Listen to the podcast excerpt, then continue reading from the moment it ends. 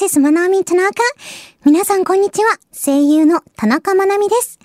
この番組はグローバルな時代に合わせて英語を楽しみながら学びつつ海外に目を向けていこうという番組です。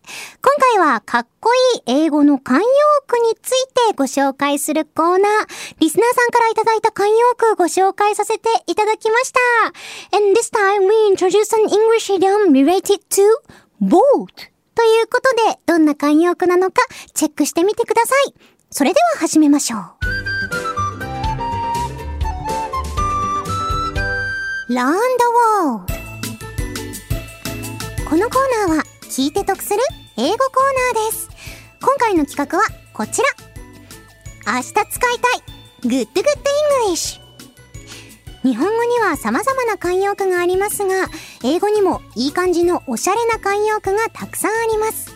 英語を話すときにさらっと慣用句を使えたらかっこいいので、この時間でサクッと覚えちゃいましょう。それでは、明日使いたい Good Good English。今回のフレーズはこちら。in the same boat. Repeat after me. in the same boat. ございます。こちら今回はですね、ラジオネーム、みかん星人さんからいただいたフレーズでございます。in the same boat, in the same boat でございます。メッセージご紹介します。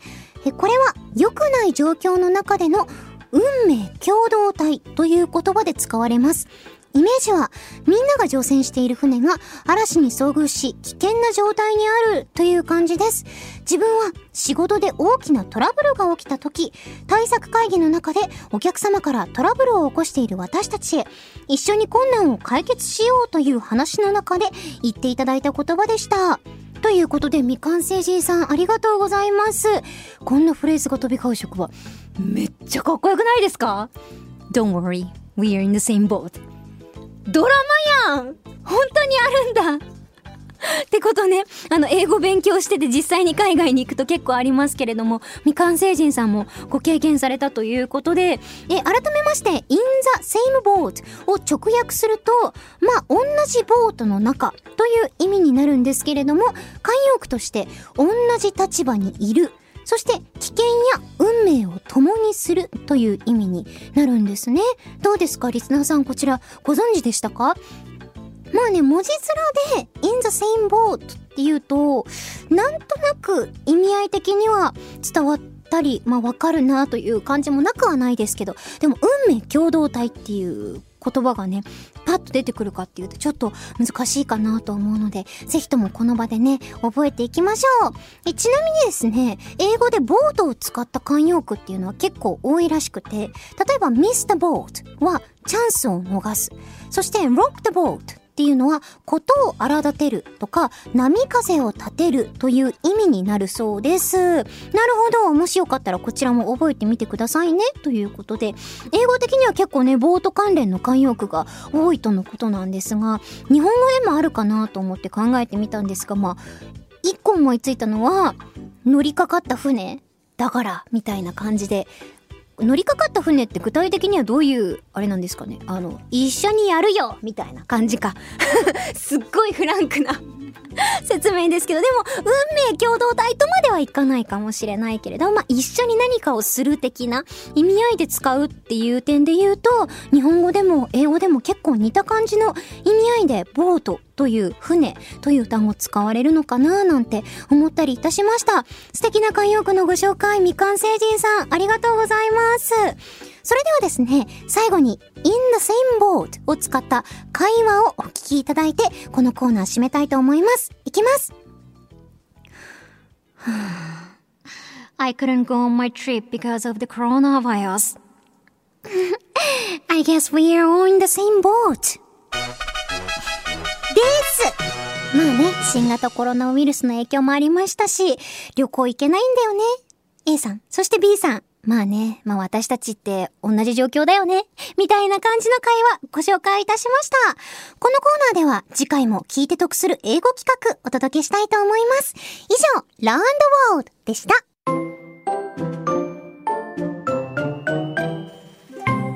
いかがでしたでしょうか？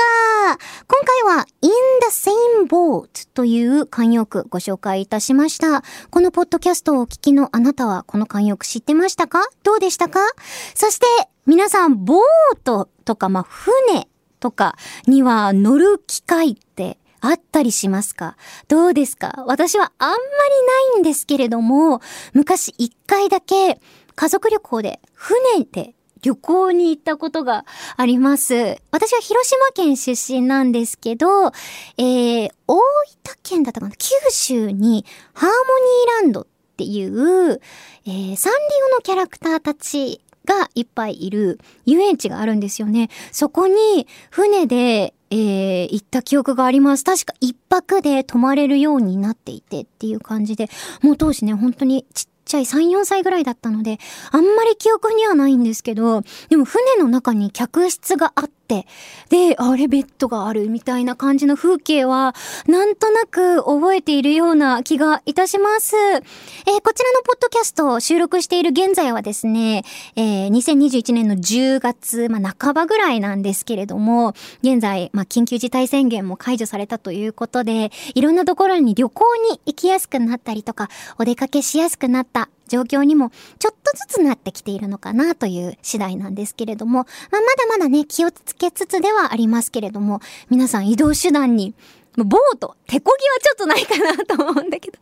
船とかもね、どうかなご検討されてみてはいかがでしょうかそして、こちらのコーナーではですね、2回に1回慣用句、英語の慣用句ご紹介しているんですけれども、リスナーさんからもこんなかっこいい慣用句があったよとかっていう募集をしております。えー、そちらもですね、よかったら皆さんメールを送ってきてくださると嬉しいです。私、田中まなみは、ニコニコチャンネルで、田中まなみ、The World is Your Oyster という番組をやっています。そちらでは、英語を使ったいろいろなコーナー、慣用句以外のコーナーもお届けしております。気になった人は、ぜひそちらも聞いてみてください。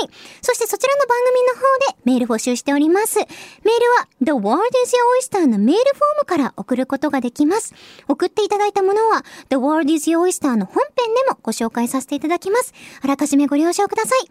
それではそろそろお時間です。ここまでのお相手は、田中まなみでした。See you next oyster!